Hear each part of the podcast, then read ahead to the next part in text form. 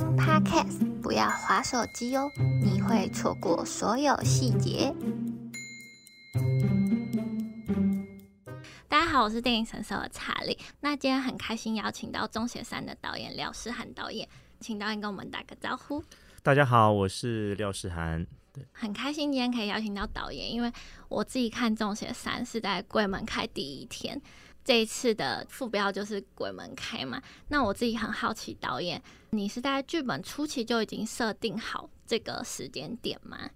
差不多，也就是我们其实过程当中有一直在一直在打磨剧本。那其实剧本呃前前后后弄了一年多，中间有经过一段时间是整个打掉重练，后来才慢慢成型之后，就在想说，哎，那我们片名要叫什么？以往中邪的系列都是在鬼月上片嘛，这时候就想说，哎，那那不如我们这一次就把它取名叫鬼门开这样子。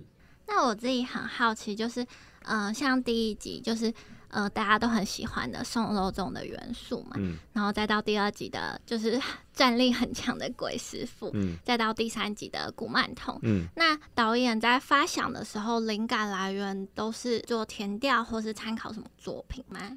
主要是填调。最主要一开始的中邪系列其实并不是要讲送肉粽，嗯，其实是只是讲一群一群屁孩去闯鬼屋，然后做直播，结果不小心误触禁忌，大概就是一个这样的一个出发点。那那时候我看到剧本的时候，我就跟监制讨论说，我会觉得说这些事情好像，呃，国外的一些一些鬼片好像大都大同小异，嗯。我就建议说，我们要不要找一个比较符合台湾的民俗的、比较接地气的一一件事情来放进这个剧本里面？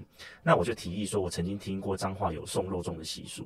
那这件事情他们一听眼睛为之一亮，因为他们也没听过。嗯。然后我就跟他们解释说，哎，现在这个这个习俗在中彰一带蛮盛行的，而且还有。那我们要不要做这件事情？我们只是把闯鬼屋改成是闯送肉粽的意思，就大概是这个意思。所以我们就从第一集开始就有很好的一个起点。第一集出来之后，口碑其实好坏都有这样。那我们那时候在跑映前映后的时候，其实有得到很多观众很直接的反应，就是说其实大家都很喜欢，然后然后也得到很多的鼓励跟支持。但是另外一部分在网络上就有比较多的声音，那个声音就是说啊，为什么明明讲送肉粽，那其实好像故事有一半以上都不是在讲送肉粽。那这件事情其实对我自己来说，我我其实是有被刺激到，我就觉得说，哎。原来第一次做电影，心胸可能要更开阔一点，然后要听一下各式各样的声音跟建言这样。嗯。但我们有很多的时候，其实我们讲的并不是只是单纯的一个鬼片做一个出发点，我们也有探讨到关于所谓的校园霸凌这件事。所以，我们其实是蛮希望说，借由鬼片，让观众在进来看电影的时候，其实也有另外一层。我看完鬼片之后，我得到什么，而不是单纯只是我进来只是单纯被吓。嗯。所以我们那时候有在讨论要不要做第二集的时候，我就我就会觉得说。当然，第一个是网络的声音会让我觉得啊，好像被被刺激到了。那我个人又不太服输，所以我就想说，跟监制讨论说，好吧，那我们再试试看做第二集。那第二集我们就真的把送肉粽把它做足做满，就是真的是从一个送肉粽的仪式去做一个起点这样。那我们在做填调在更深入的时候，其实送肉粽有一个很强的 icon 就是钟馗。那我们就把钟馗这个元素更带进在第二集里面，然后。第二集里面，其实我们加入更多的、更多的民俗，比如说伊阿伊阿沟，对，没错。那这些事情其实你整个融合在在里头，那你要怎么样去把它梳理成一个观众比较很容易理解的一个故事？嗯、那我们在里头就找到了一个钟馗家妹的典故，嗯，那我们就把钟馗家妹这个典故呢引进到我们的故事里面来，然后就成为一套关于所谓的众邪二馗这样的整个的核心，就是一个带有钟馗妹天命的一个女生，她害怕无形。但是带有钟馗天命的哥哥来保护他，嗯，就为了他牺牲生命，这个是一个中邪二的一个主要的一个梗概。嗯，那有了中邪二之后，你要再到第三集，你就会想说，诶，那我第三集要做什么？因为本来本来我们第三集一开始是要从也是要从钟馗出发，因为后来就是参考很多田调民俗说法，就是其实钟馗的前面有五个五只小鬼在引路，就等于当当他的护卫兵的概念这样。可是我们一开始在写的时候，其实。好像就是会写来写去会变得有点太玄怪了，嗯，好像又跟原本的中邪的那个类型又有点不太一致。但后来我们又收到很多观众在看完第二集的时候的一些回馈，他们就希望说，他们蛮想看到，比如说像佳敏的成长，嗯，比如说像新的钟馗会是谁，比如说像嘉维跟舒仪那个那个鬼小孩最后会怎么样？嗯，对，对。所以我们就从这几个观众的反馈，然后我们再重新梳理我们的剧本。然后就慢慢的变成现在大家所看到的众邪三的样子，这样。对。那那我很好奇，就是刚刚导演有讲到嘉伟跟舒仪他们的故事。那这个故事是在电影一开始的时候就出现了。然后，嗯、呃，因为他就上吊自杀嘛，导演就是想把第二集的结尾做一个结束。对。可是，嗯、呃，我自己原本看到第二集结尾的时候，会觉得，哎、欸，第三集是不是有更多他们的故事？就觉得原本觉得他们还会再多出现一下，但其实只有前面一小段。嗯、那这个导演的考量是什么？其实，呃，每一集都会有每一集的命题。那我们其实只是希望说，让第三集的命题不要不要因为前面的人物的关系去占太多篇幅。所以，其实其实有想说，我们想一个方式是，如何让这些以前出现过的角色，可以有一个很快速的被观众理解到。即便你没看一二集，你也可以懂哦。其实就是一个，其实就是一个被中邪的一个一个一个人的一个状状态这样子。对，所以大概大概比较是这个出发点啊，就是还是希望 focus 在。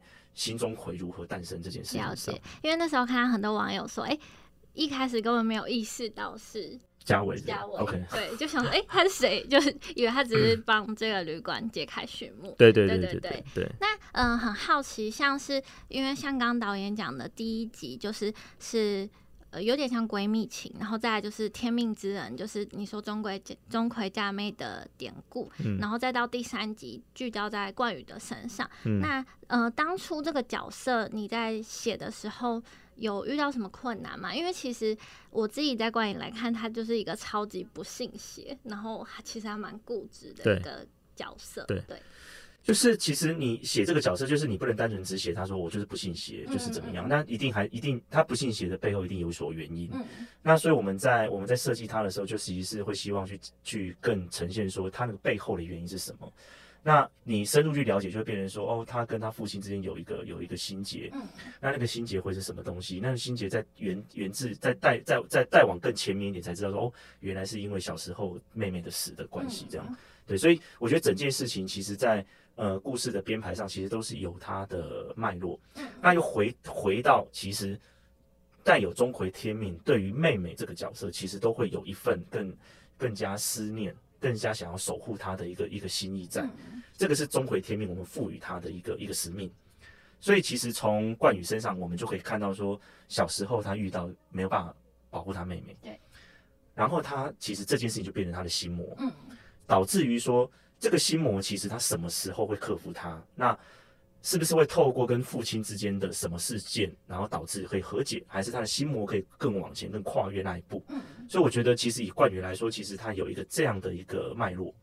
那这件事情其实某种程度跟第二集的嘉敏有点像。对，我觉得他们的让我觉得他们对天命一开始有点排斥嘛。对，到后面的，但只是那个排斥都不太一样，因为。冠宇比较是我不信，嗯，但是他的不信来自于说，如果真的我相信了，那你告诉我为什么我看不到我妹妹？嗯，因为我其实我其实当时候我最想要跟我妹妹说个对不起，但是为什么我看不到？嗯，对，但这件事情是为什么？为什么他？你说你说有有有鬼魂有无形，那你你你现身给我看啊？那就是没有嘛，嗯，所以对他来说他就是不相信，嗯，对，所以冠宇是比较是这一路的，但佳敏就是一个他无时无刻看得到，他不知道为什么这些无形要来找他，嗯，那这个。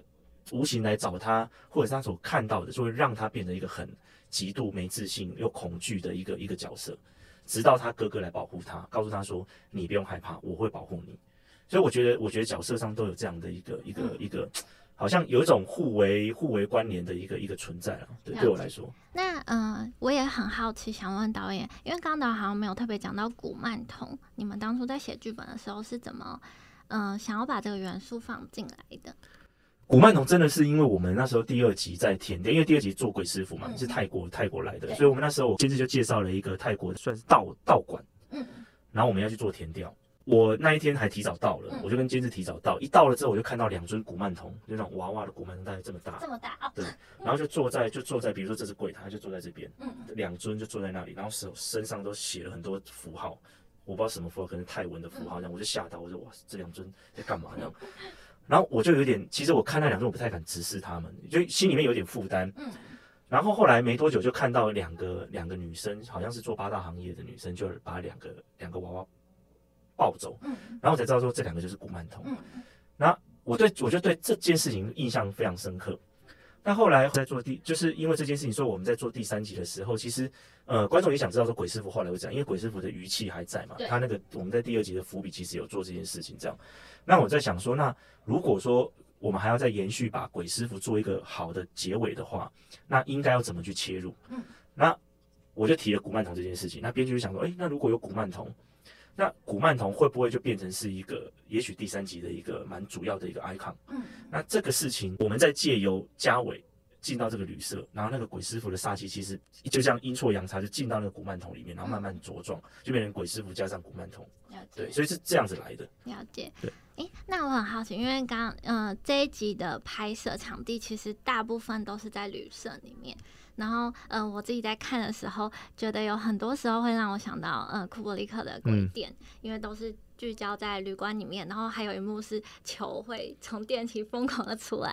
那呃想问导演这样设定的原因是什么？嗯、呃。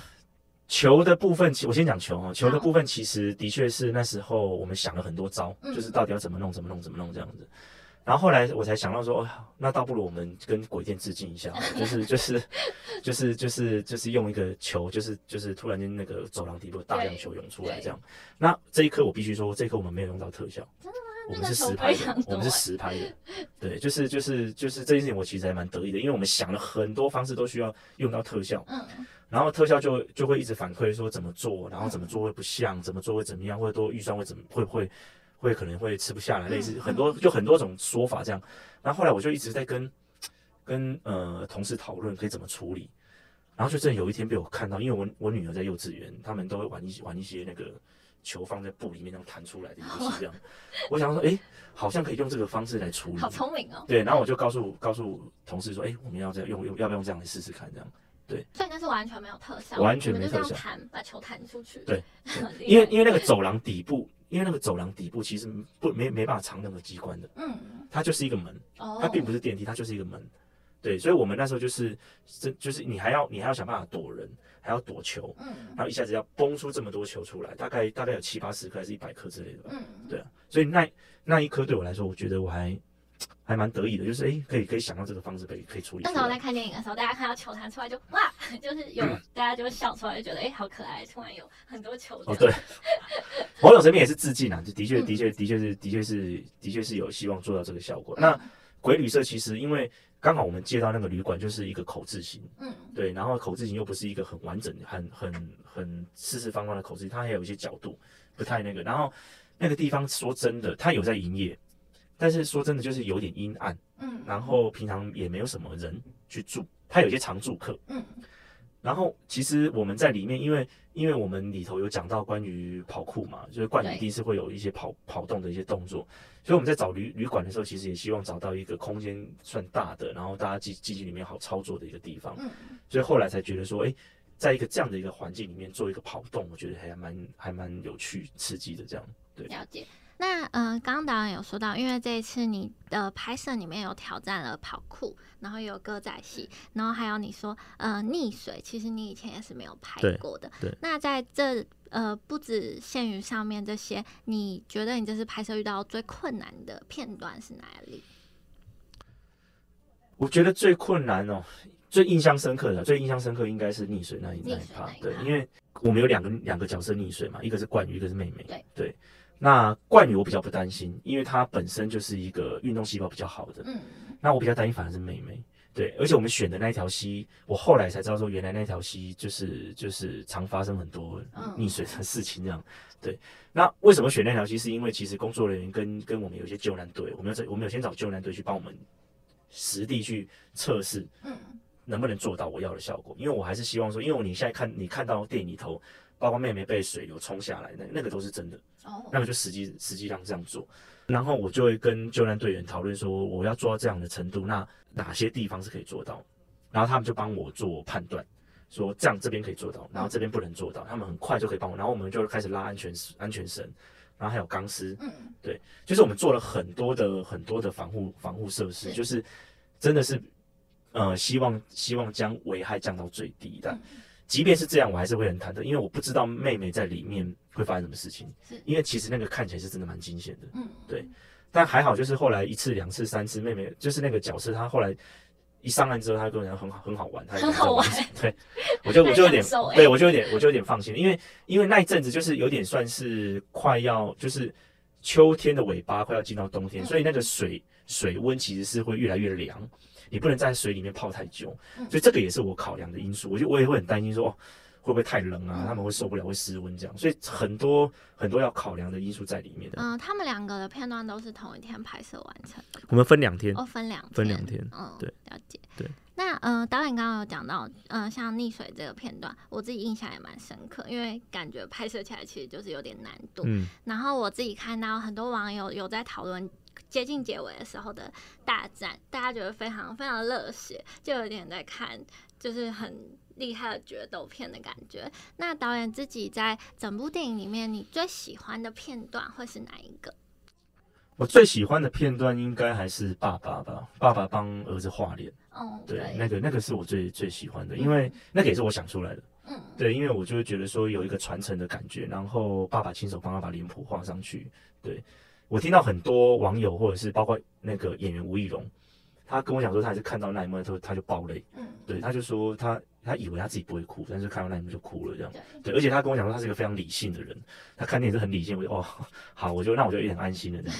对，那的的确是我自己在，我自己在呃设计设计这个桥段的时候，我其实是其实是原原本也是希望说有一些靠一些特效啦，一些一些效果去去完成它，但是后来我决定说把那东西都舍弃掉，因为还是觉得说你如果效果加太多，反而会让观众会太出戏。对对，那我我干脆就让呃爸爸用这样的一个形象出来，嗯，然后站在儿子面前，然后亲手帮他把原本。挂在脸上那些血，然后弄成一个钟馗的脸谱这样子，嗯、对，这个是这个是我觉得我最喜欢的一个一个片段这样子。了解。嗯、然后呃，这一次观影的时候，我看到有几个配角出来，大家都还蛮开心的。对。像呃，我自己觉得顾威很好笑，嗯、就是很、嗯、很吸睛。然后再来就是呃，维明哥或是曾婉婷或是王王彩华出来的时候，大家也都觉得很有趣。嗯、我觉得他们是一个呃。很在鬼片里面很称职的配角，虽然他们最后下场都都不太好。嗯、那嗯、呃，很好奇导演是怎么找上他们的，然后跟他们合作的时候有什么有趣的事情吗？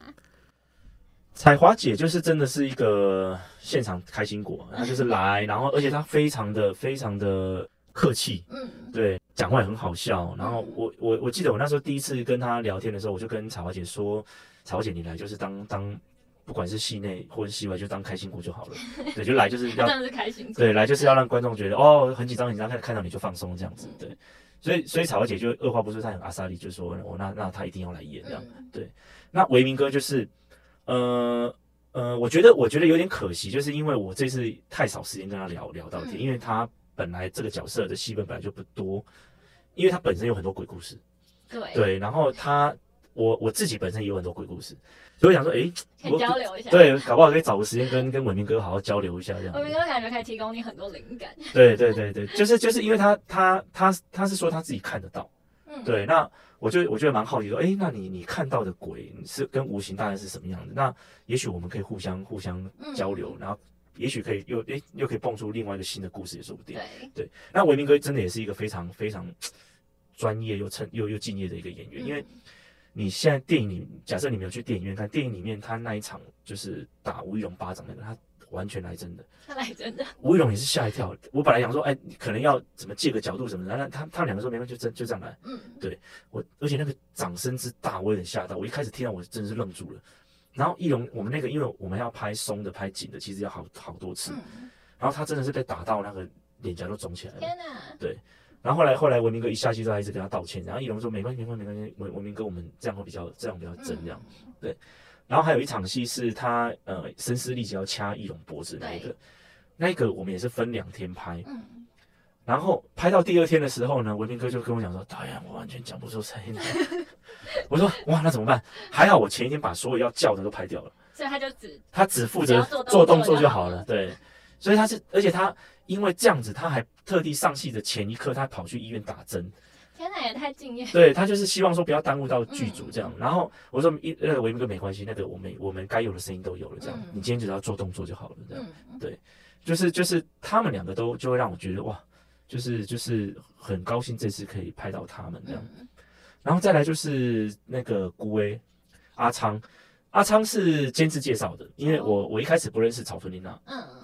然后他就就介绍超图尼娜给我认识，这样。那超图尼娜大家如果知道，超图尼娜有两个人，然后后来我就我就两个都有试戏，我还一开始跟他讲说，哎、欸，你们两个感情这么好，我如果万一选到谁的话，你们你们不要，你另外一个不能生气哦。他说不会不会不会，导演不会不会，我们都已经讲好了，那选到谁谁谁就好好演哦，另外一个一定会全力支持他这样。我说哦好，你们真的是感情这么好哦。然后我后来就决定用阿昌，因为比较是他的年纪，嗯，然后他的样子。然后再加上阿昌跟庭湖他们在全明星运动会，他们其实就认识了，嗯，所以有一有一个固定的默契在。然后阿昌他本身也是一个会运动的人，哦，他以前是棒球选手，是，对，所以我觉得就是在这一块，就是选择阿昌的原因也是也是比较是因为从这方面来。然后后来找他来演的时候，因为他以前也没有演过这样的一个比较戏份比较多的角色，他演的很自然很好哎，对，因为我们有特地找表演老师专门训练他，就是。告诉他表演应该怎么样，然后不要被不要被台词困住，然后你要发自内心从你的角色，我们等于是从他擅长会做的东西，再慢慢去把龟仔调成他可以、嗯、可以呃胜任的样子。因为他感觉真的超害怕，就干走了啦。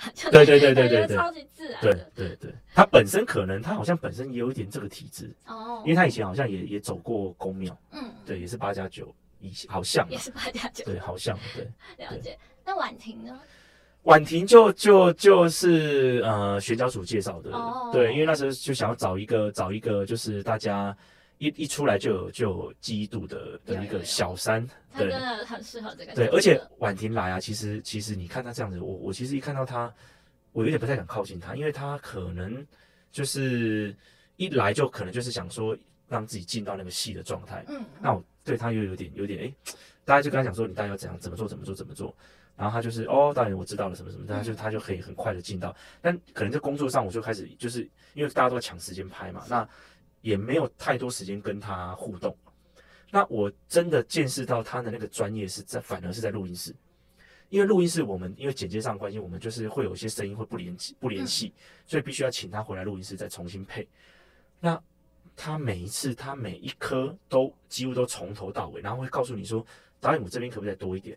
这边可以怎么样？可以怎么做？嗯、然后那个惊吓可以怎么做？嗯，然后怎么样？怎么样下？怎么样那个声音发出来会比较会比较真？嗯，我觉得他在这一块，他反而给了我很多的灵感。